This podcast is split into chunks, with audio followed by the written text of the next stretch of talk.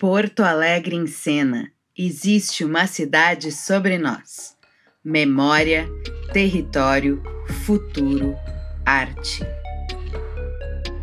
Olá, é com muita alegria que te recebemos no 28º Porto Alegre em Cena. O 28º Porto Alegre em Cena é apresentado pela Secretaria da Cultura do Estado do Rio Grande do Sul e Prefeitura de Porto Alegre.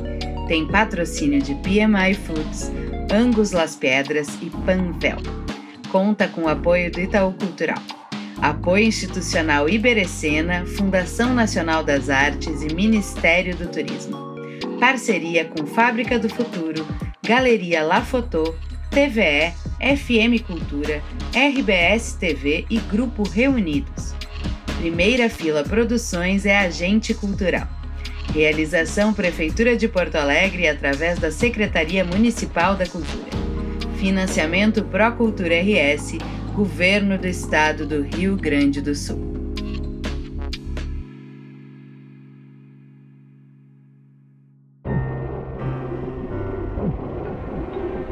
Você vai ouvir agora Exposed, um episódio da segunda temporada do Crônicas do Amanhã, Dramaturgia em Podcast.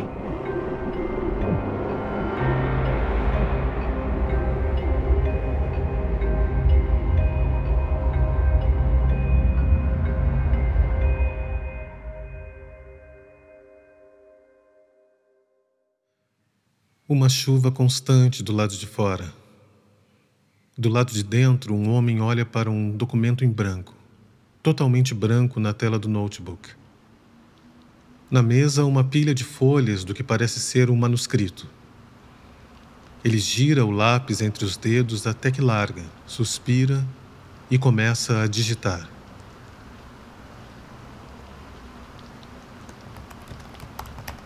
Então, estou há algum tempo te devendo um retorno sobre seu manuscrito. Uh, não. Não, não vou começar assim, senão já vou conduzir a conversa para um lado estranho que eu não gostaria. Uh, por que eu demorei tanto para responder uma mensagem simples? É, não preciso me explicar. Embora eu ache que seria educado me explicar. Mas eu não preciso me explicar. Bom, vamos de novo. Prezada. Prezada. Eu acho tão formal usar um prezada, mas vai que eu não uso e sou mal educado. Concentra. Não é você quem deveria estar com os nervos da flor da pele. Você não está sendo avaliado, você está avaliando. Esse é um lugar de conforto. Não é? Não, não é. Eu não quero ser o tema de um próximo livro que alguém vai ler, avaliar e me imaginar a partir dessa perspectiva. Porque se eu demorei para dar um retorno, não é por descaso ou temor do que li, sim porque a minha vida é ocupada ocupada com muitas coisas, e essas coisas demandam tempo e atenção, e eventualmente uma coisa ou outra vai ficando para depois. É. Mas precisava ter sido justamente o manuscrito dela para ficar para depois. É. Eu sei como ela é e como ela fala. É, já devem estar falando de mim aí pelos corredores. Olá. Uh, não. Muito informal. Ok. Prezada, encaminho abaixo as minhas impressões sobre o manuscrito enviado e agradeço por ter esperado o tempo que precisei levar para lê-lo e formular as impressões que descrevo abaixo. É, agradecer pelo tempo de espera melhor que me desculpar. Li isso em algum lugar e. Uh, Será que não foi no próprio manuscrito? Bom, se for, será um comentário amistoso e deixará evidente que assimilei o que foi dito. Isso. Embora eu mesmo tenha dúvidas agora, dado que não me lembro se isso li no manuscrito ou não. É, minha memória e a minha atenção já não são mais as mesmas de outros tempos. Isso me preocupa tanto. Justo agora que essas demandas que nunca tinha pensado antes chegam até mim aos baldes. Em manuscritos, na verdade. Tantas coisas que eu não notava, não lia, não me interessava, e agora tudo parece um grande dedo apontado para mim. Tudo me acelera o coração, me faz deslizar constantemente a mão aberta no rosto. O rosto me descido por um suor frio.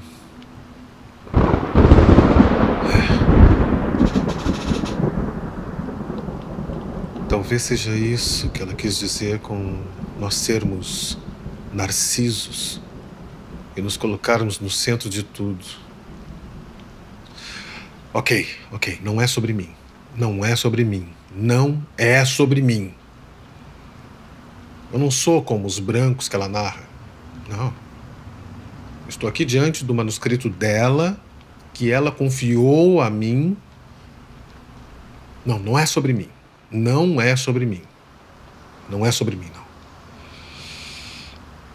Eu fico nesse constrangimento, nesse, nesse leve constrangimento e com receio de dizer alguma coisa que seja o tema do próximo livro. Eu não quero ser o tema do próximo livro. Outro livro como esse, esse, esse tal Exposed, ah, isso pode afundar uma carreira. Uma carreira que eu levei anos para construir. Ela não mede as consequências das coisas que diz. Nas redes sociais, ela chamou uma atenção para si que pode comprometer a própria carreira. Nós somos um grupo muito restrito, todo mundo se conhece. E bons contatos não fazem mal a ninguém. Sim, a, a carreira dela pode ser comprometida pelas coisas que ela fala e. E ela já escreveu coisas brilhantes. E se ela entrar nessa de apontar dedos, vai ser, vai ser mais difícil. Eu digo, eu digo isso pelo próprio bem dela. Agora, se o que ela disse é verdade, tem gente que com uma ligação acaba com carreiras. Certamente ela não captou o humor ne... Uh, ácido. É, ácido. O humor ácido com que esse comentário foi feito. Certamente não estava falando sério. Se parar para pensar, uma, uma exposição dessas pode ser muito perigosa. Alguns fatos ali narrados devem ser até bem próximos de como aconteceram, não duvido. Mas outros devem estar embebidos de emoção. Ela é, ela é bastante passional. Não creio que tenha visto com clareza tudo que. Ah, não. Clareza não, né? É, com, com nitidez, isso.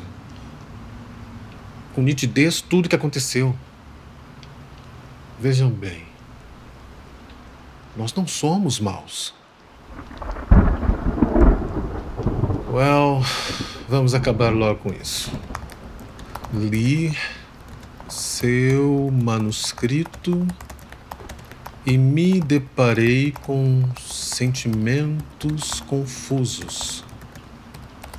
Na tentativa de ser imparcial e avaliar apenas o que me solicita, olhar formalmente para escrita, percebo que falhei e, fazendo o exercício mais sincero que julgo conseguir, elaborei algumas perguntas que são retóricas, evidentemente. Sobre o texto em si, bem, já disse inúmeras vezes da qualidade que tens de prender o leitor e do poder que tens de fazer magicamente lermos em voz alta o que escreve. Como se tivéssemos que ouvir de novo, que precisássemos captar a mensagem por trás da mensagem com todos os nossos sentidos. Isso é belo, é perturbador, tão perturbador como os fatos que narra no seu Exposed. Dito isso, elaboro aqui a primeira questão.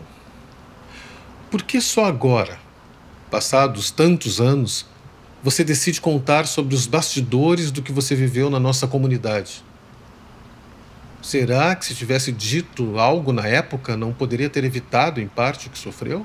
Afinal, você não estava entre irracionais, mas entre progressistas que estão na trincheira do teu lado. Ou não estão? Você tem a pretensão de que encarem o seu livro como fato biográfico verídico? Se sim, não acha que algumas narrativas são, com perdão da palavra, fantasiosas demais para que acreditem em você? Veja bem, você me disse pessoalmente em alguma ocasião sobre o descrédito que experimentou outras vezes. Não acha que dizer uh, ela quis me comprar assim como um objeto mesmo para ter em casa um pouco too much? Você acha que é possível que alguém acredite nisso? Não que eu esteja duvidando de você, de forma alguma. Inclusive, sempre admirei sua qualidade textual para a ficção. É ficção esse trecho, não é? Ela não propôs te comprar como uma coisa, né? Você cita muitas pessoas, datas. Não acha que podem perder a confiança de se relacionar com você? Afinal, somos uma classe muito pequena, todos se conhecem. Não acha que as pessoas vão se sentir vigiadas, amedrontadas de se relacionar e até mesmo de se engajar nas bandeiras? Não, bandeiras não. Ah, nas suas causas. Isso, isso fica bom. Você não teme que assim ninguém mais se engaje nas suas causas? Porque você está expondo pessoas que estão do seu lado, do nosso lado, não? Nós estamos do mesmo lado, não? Somos todos seres humanos.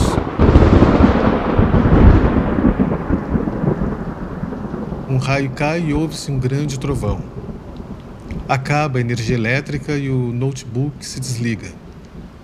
Ele fecha o notebook de maneira ríspida, fazendo as folhas do manuscrito voarem da mesa, se espalhando pelo chão. A pergunta segue ecoando. Nós estamos do mesmo lado. Não, não, não, não, não, não, não, não, não.